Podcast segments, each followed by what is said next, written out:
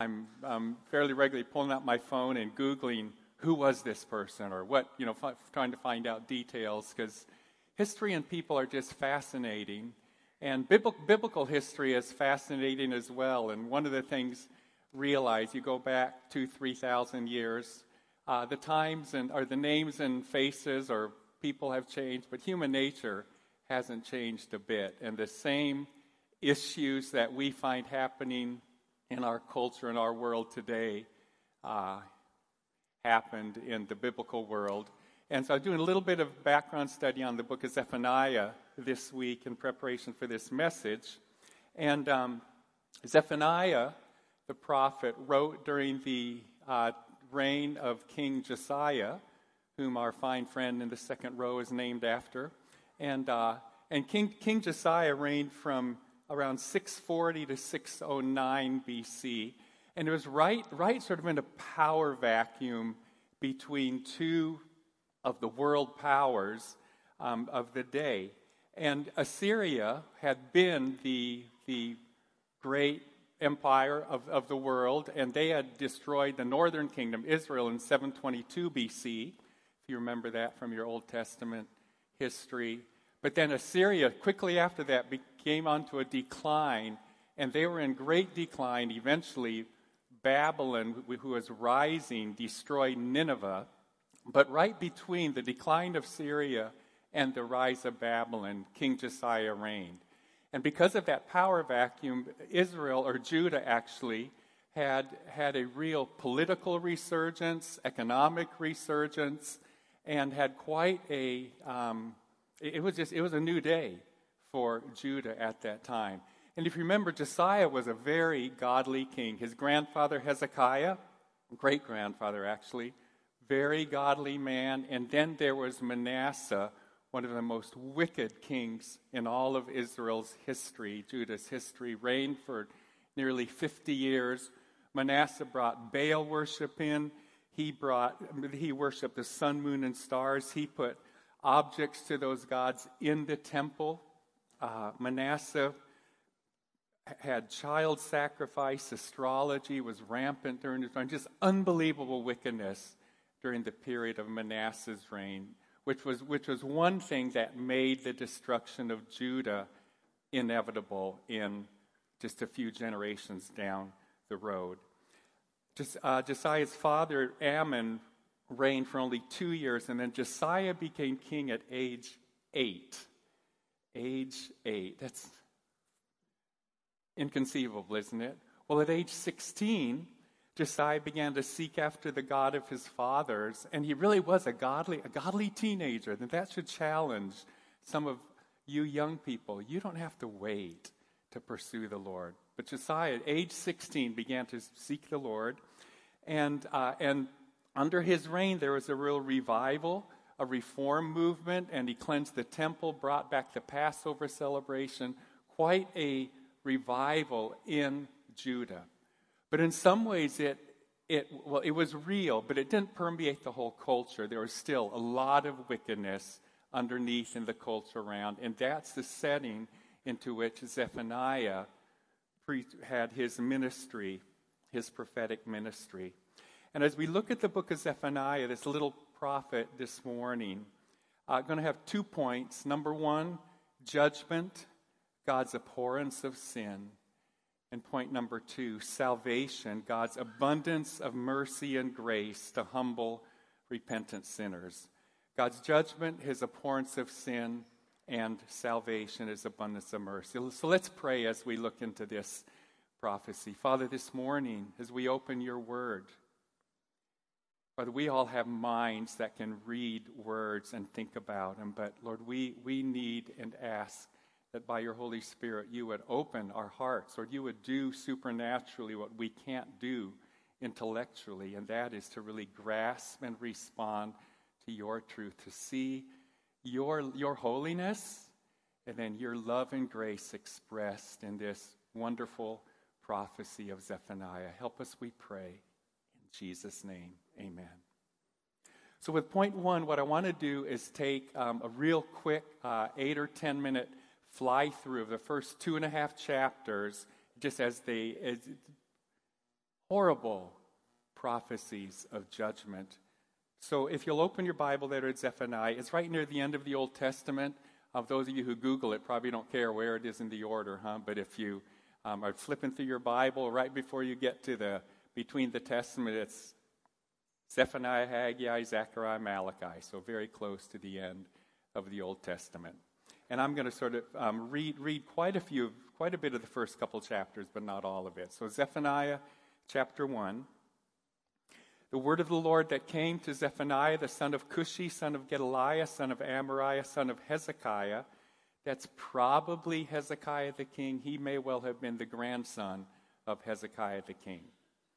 In the days of Josiah, the son of Amon, king of Judah. And here it just jumps right in. The Lord says, I will utterly sweep away everything from the face of the earth, declares the Lord. I will sweep away man and beast. I will sweep away the birds of the heavens and the fish of the sea and the rubble with the wicked. I will cut off mankind from the face of the earth, declares the Lord. Sounds like the flood, doesn't it? What God said back in Genesis chapter 6. I will stretch out my hand against Judah and against all the inhabitants of Jerusalem, and I will cut off from this place the remnant of Baal and the name of the idolatrous priests, along with the priests those who bow down on the roofs to the host of the heavens, worshiping the sun, moon, and stars. Those who bow down and swear to the Lord, and yet swear by Milcom. Those who have turned back from following the Lord, who do not seek the Lord or inquire of him. So, from the very outset, Zephaniah is prophesying God's worldwide judgment. God has had it with the wickedness of the world in that day. Man and beast, birds, fish, not only the surrounding nation, but God's people themselves, Judah and Jerusalem, are going to come under his judgment because of their idolatry and wickedness. In verses 7 to 13, he begins to speak about the day of the Lord. And look down at verse 14. The great day of the Lord is near, near and hastening fast. The sound of the day of the Lord is bitter. The mighty man cries aloud there. A day of wrath is that day a day of distress and anguish, a day of ruin and devastation, a day of darkness and gloom, a day of clouds and thick darkness, a day of trumpet blast and battle cry against the fortified cities and against the lofty battlements. I will bring distress on mankind, so that they shall walk like the blind, because they have sinned against the Lord. Their blood shall be poured out like dust, and their flesh like dung. Neither their silver nor their gold shall be able to deliver them on the day of the wrath of the Lord. In the fire of his jealousy, all the earth shall be consumed. For a full and sudden end he will make of all the inhabitants of the earth. Chapter 2 Gather together, yes, gather, O shameless nation. Speaking to Judah, they should have been shamed, but they weren't. Gather, O shameless nation before the decree takes effect, before the day passes away like chaff, before there comes upon you the burning anger of the Lord, before there comes upon you the day of the anger of the Lord. And here's a window of hope in verse 3 Seek the Lord, all you humble of the land, who do his just commands. Seek righteousness, seek humility. Perhaps you may be hidden on the day of the anger of the Lord. In verses 4 through 15, Zephaniah prophesies against the nations surrounding Judah there the, the Philistines, the Moabites, and the Ammonites, the Cushites, probably Egypt, and then Assyria, that, that powerful, the, the reigning empire there on decline. And look at verse 15. This is of chapter 2. This is speaking of Nineveh, the capital city of Assyria. This is the exultant city that lives securely, that said in her heart, I am, and there is no one else. What a desolation she has become. A lair for wild beasts. Everyone who passes by her hisses and shakes his fist. When we start chapter 3, it sounds at first like it's still speaking of, Isaiah, of, of Assyria and Nineveh, but it's not. Woe to her who is rebellious and defiled, the oppressing city. She listens to no voice, she accepts no correction. She does not trust in the Lord, she does not draw near to her God. So this is back to Judah, God's people. Her officials within her are roaring lions. Her judges are evening wolves that leave nothing till the morning. Her prophets are fickle, treacherous men. Her priests profane what is holy. They do violence to the law. The Lord within her is righteous. He does no injustice. Every morning he shows forth his justice.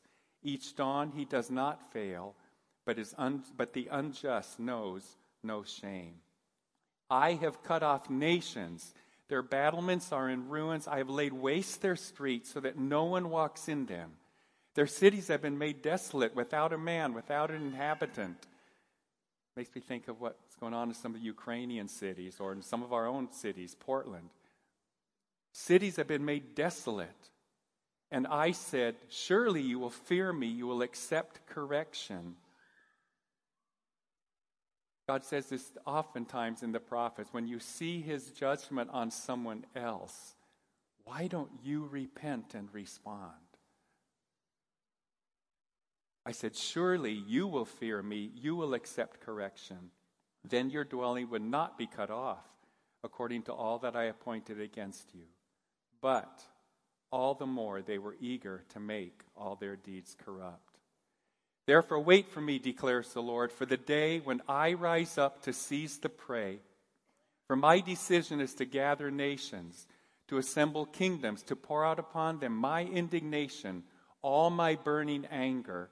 For in the fire of my jealousy, all the earth shall be consumed.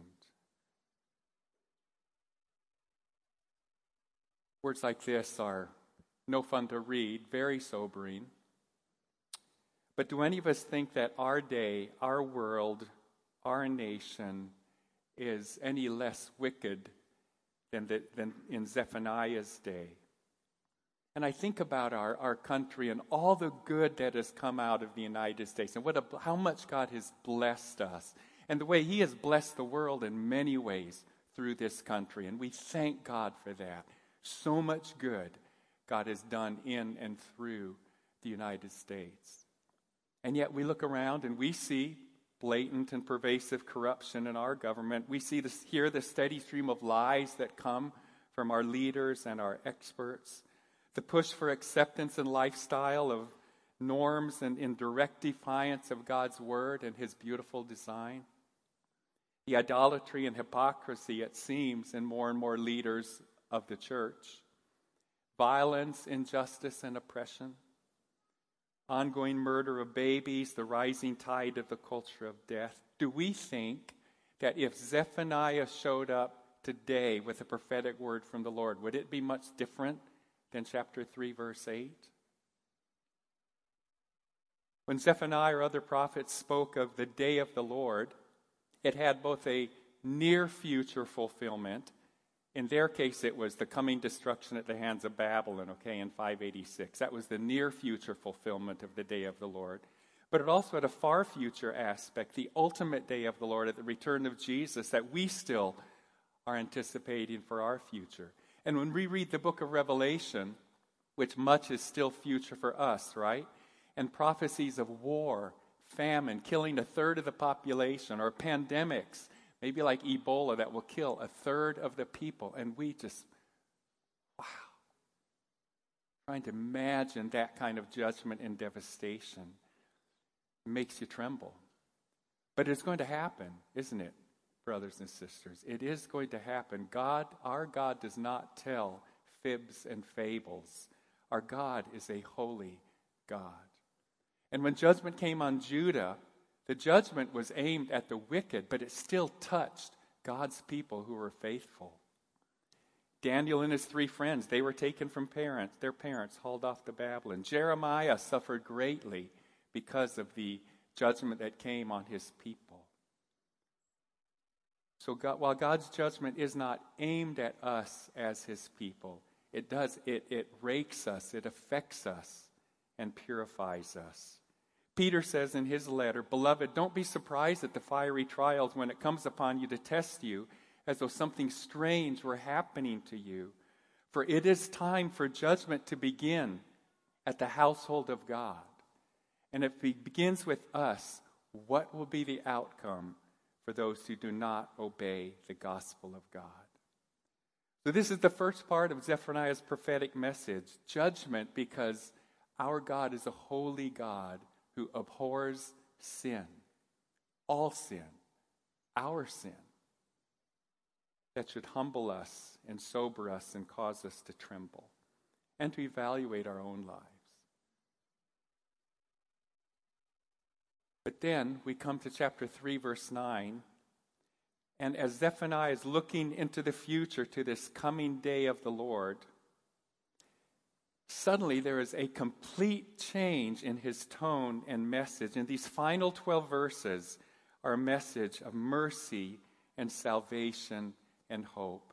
So, this is point two salvation, God's abundance of mercy and grace to humble, repentant sinners. So, Zephaniah, he's still looking to that same future, that same day of the Lord with its near future and far future prediction. And all of these promises that we now read are going to be wrapped up in the promised Messiah, the coming of Jesus, our Lord Jesus, the Lord of the church. So let's read verses 9 through 20.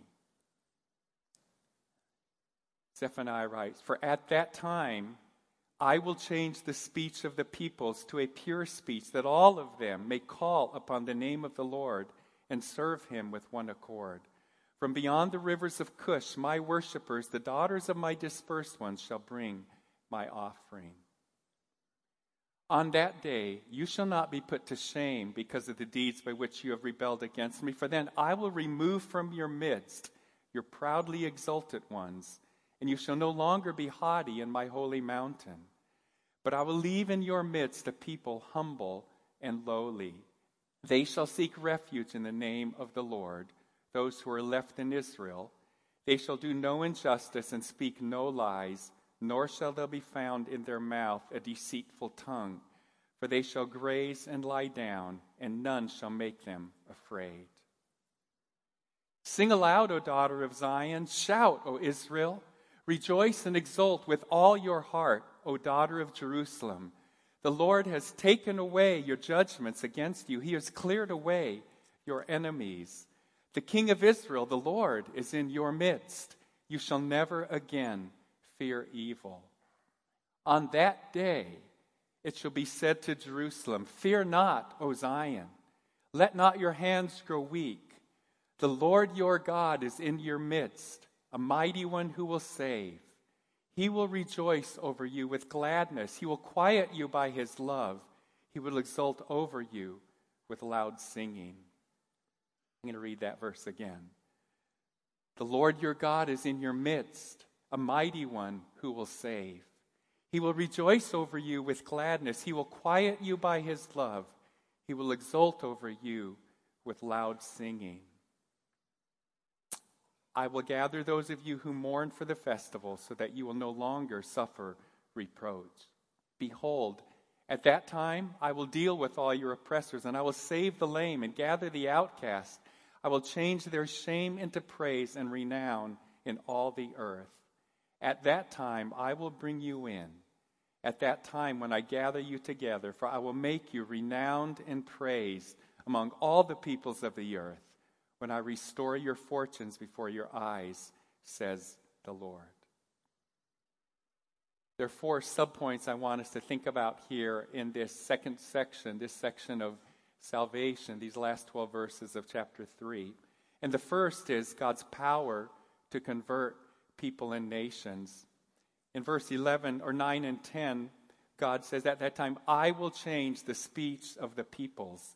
And this is not merely talking about the Jews and the Israelites, it's talking about Jews and Gentiles, all the peoples of all nations, God's saving work, the same ones He is saying, I am bringing judgment on. He is also saying, I'm going to change their speech from false worship of God to true worship of the true God.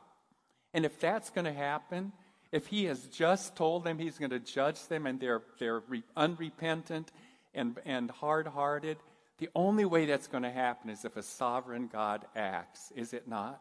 If he works to change the hearts and lives of people. And we, we never hear these things in the news, but now and then I'll hear um, and you, you probably do too, think, coming out of Iran, there are more Muslims coming to Christ today than there have been in generations. And we don't hear that on the news, but God is at work in the midst of terrible oppression in some of these countries. Iran is one of them. A couple of weeks ago, we had lunch with Lee and Deb Jacobs, and they were talking about uh, in, I can hardly pronounce the word, Kyrgyzstan, uh, one of the Central Asian republics. And when the USSR broke apart in 1989, and then they were able to go in with some medical mission strips, come in with medical help, share the gospel. And churches are growing in a country that Satan and the Soviet Union tried to squash for years without the gospel. God is doing a great work all around the world. He is working sovereignly to change people's hearts and bring them, convert them to Jesus Christ. So, what a hope that is God's power to convert people and nations. And then, in verses 11 to 13, God's promise that He will not shame us for our former sins. This is really remarkable to me because God says in verse 11, On that day you shall not be put to shame because of the deeds by which you have rebelled against me. The very things that God has condemned in chapters 1 to 3 of his people, he says, You're not going to be put to shame because of those deeds. For then I will remove. Let me wait just a minute on that. He's not going to put us to shame for our past sinful deeds and rebellion. There are so many things in my heart, both past and present. If they were put up on the screen here, it would be a horrifically bad moment for me. And I imagine that's the same for each one of you, right? If our hearts were exposed for others to see, people pointed, look, look at that, look at that, Phil. Was oh, that what you were thinking about? That would be a very bad day.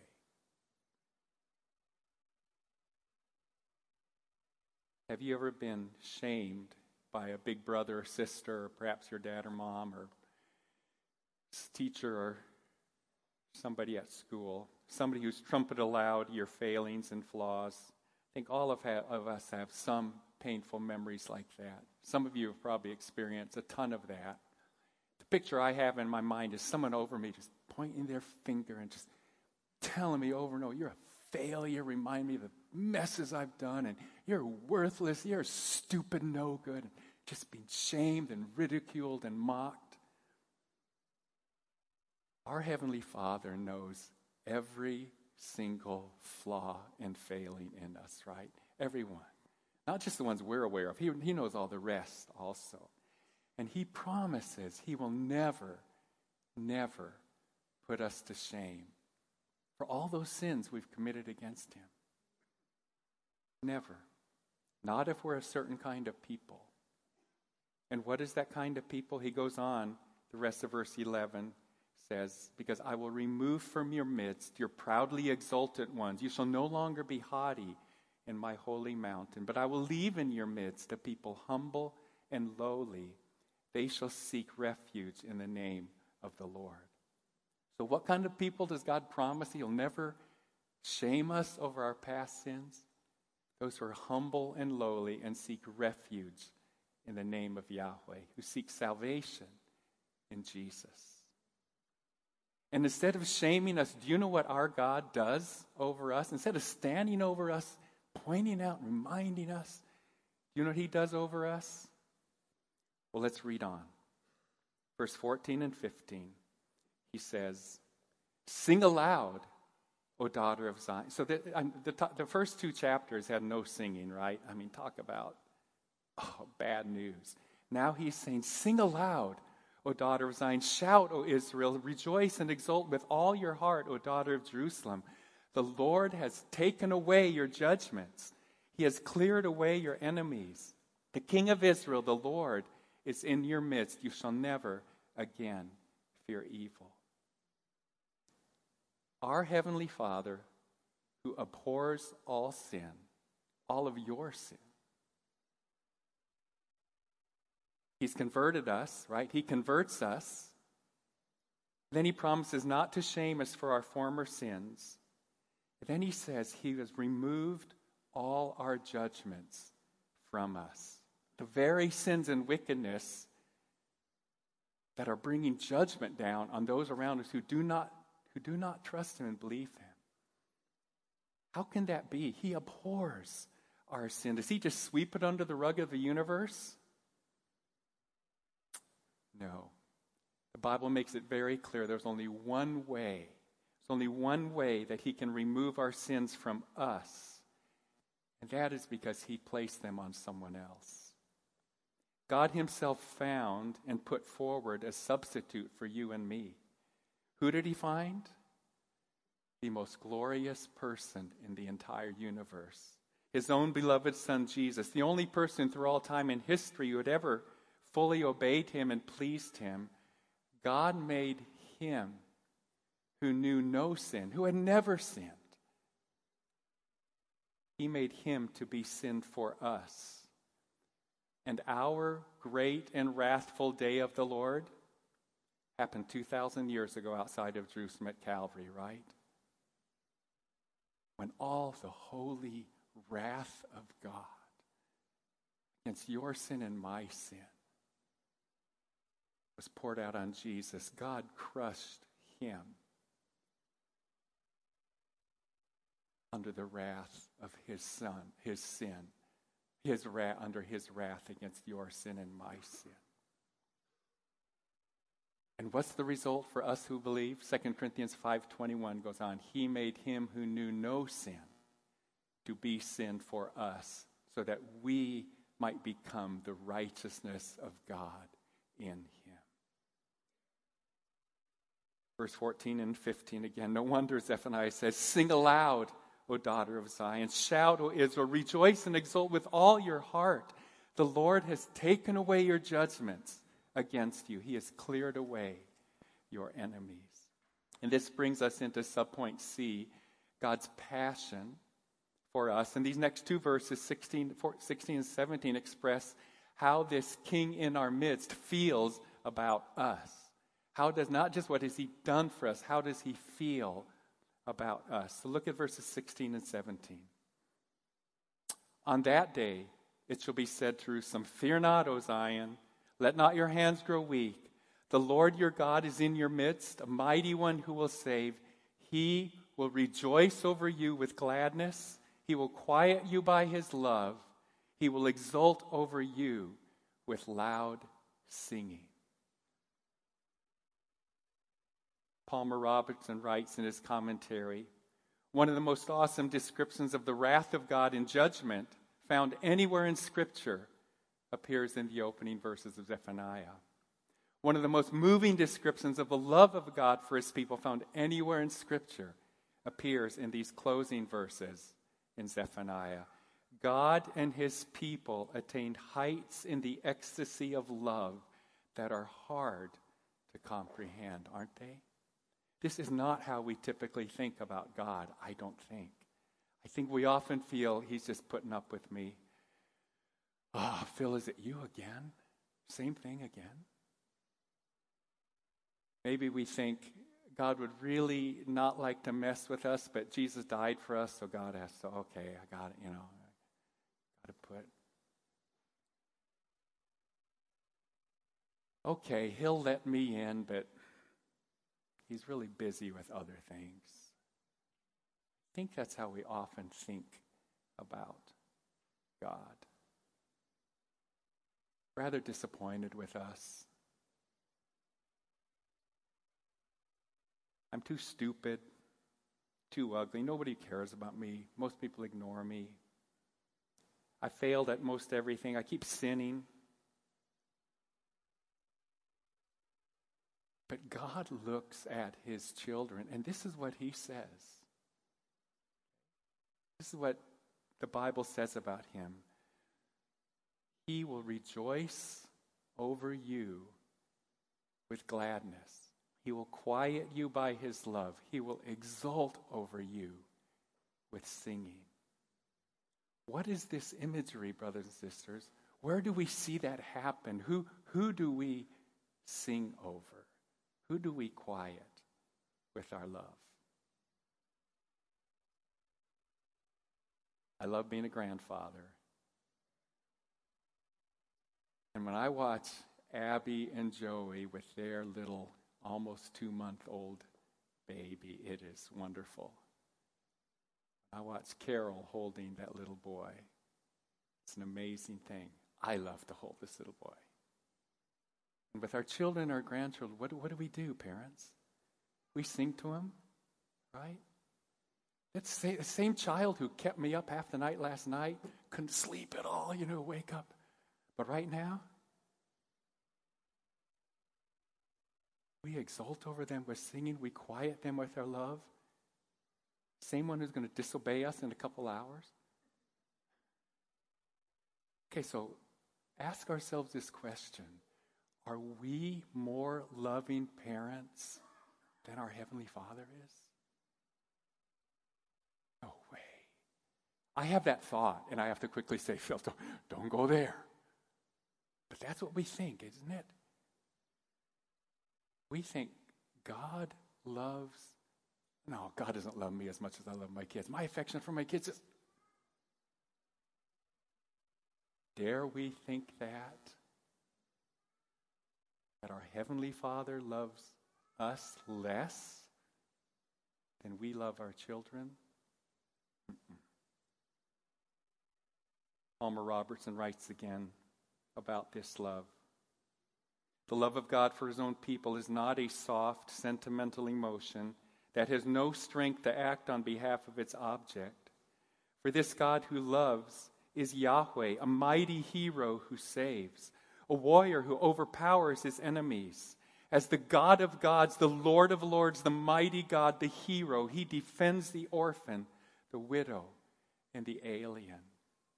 And so we put together this wonderful incomprehensible affection with the power of a mighty warrior father. This is our Heavenly Father, brothers and sisters.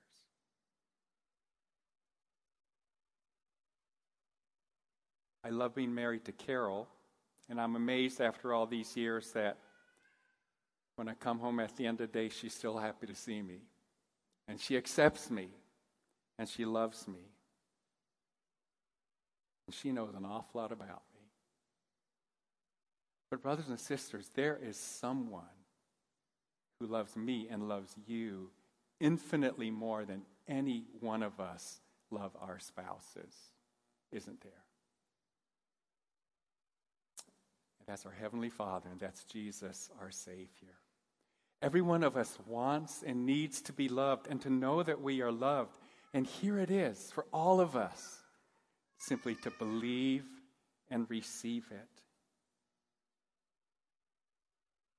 Palmer Robertson writes again that Almighty God should derive delight from his own creation is significant in itself. But that the Holy One should experience ecstasy over the sinner is incomprehensible, isn't it? God breaking out in singing God joyful with delight, all because of you.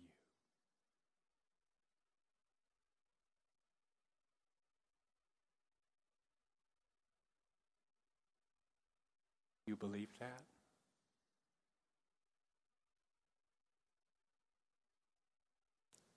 I think it's easy to believe that God loves, well, He loves all Christians in general, right? Well, He loves that Christian. We can share that with someone else. God loves. But the question this morning do you believe that for you? Do you really? And not just do you, will you? Will you believe that when God says this, he means this about you? He rejoices over you with gladness, he quiets you by his love, he exults over you with loud singing. The final few verses here, point D, are God's great reversal, his restoration of all that we have lost. And in this final section, the prophet turns to the first person, and eight times God says, I will, I will, I will. It's almost like he's getting a little more, even more personal, if we can think of that from verses 16, but more personal. I'm going to do these things. I'm going to restore everything that you have lost in this world of sin and brokenness. And he mentions festivals. He mentions that they were mourning at. When, when, the Israel, when Judah went, when they went into captivity, can you imagine? Every festival that should have brought joy just brought grief, right? They were outcast, they felt oppressed. So, for the faithful, believing Israelite, the grief at their own sin and the sin of the, surrounding culture, suffering, just brought mourning and reproach and shame and pain. And we can experience that today in many ways. Often, things that God intends for our joy and celebration are very painful, aren't they? Because of brokenness in our lives. But what God promises is that one day He is going to reverse all of that.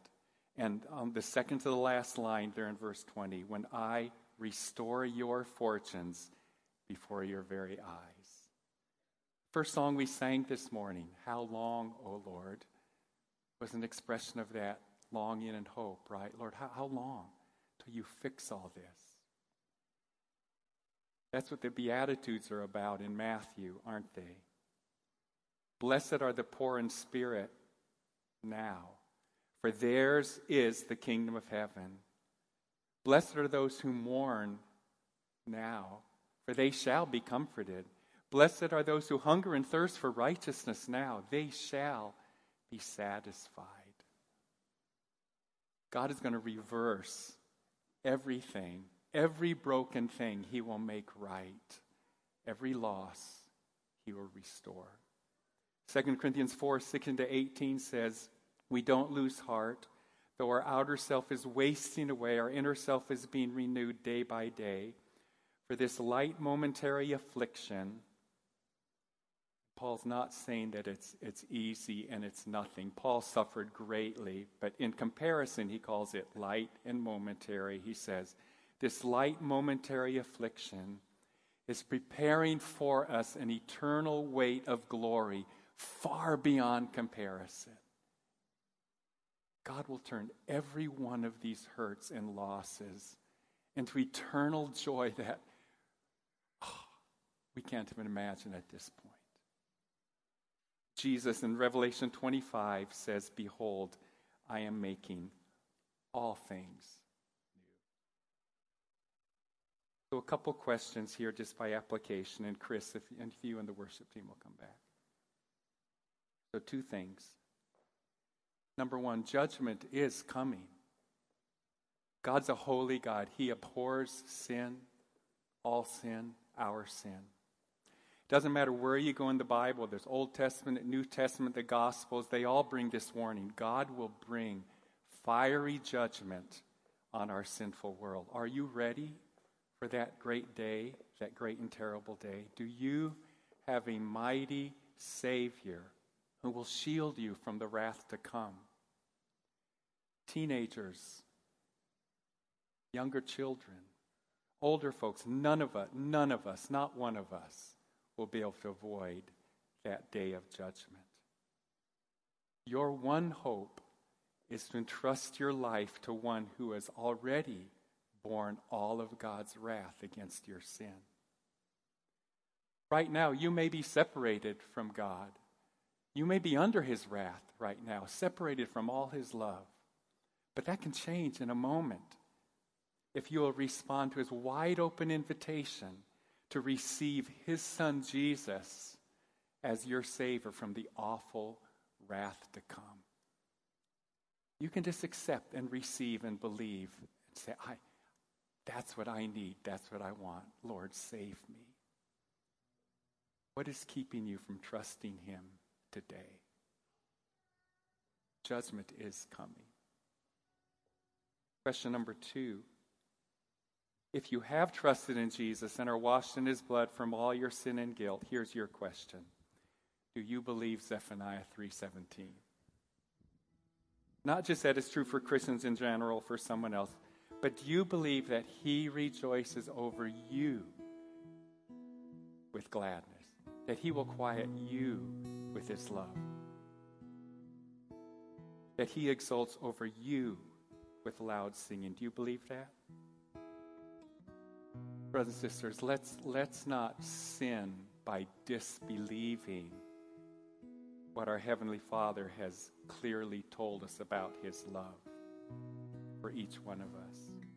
Don't say, I don't deserve it. Nobody thinks that you deserve it. None of us deserve it.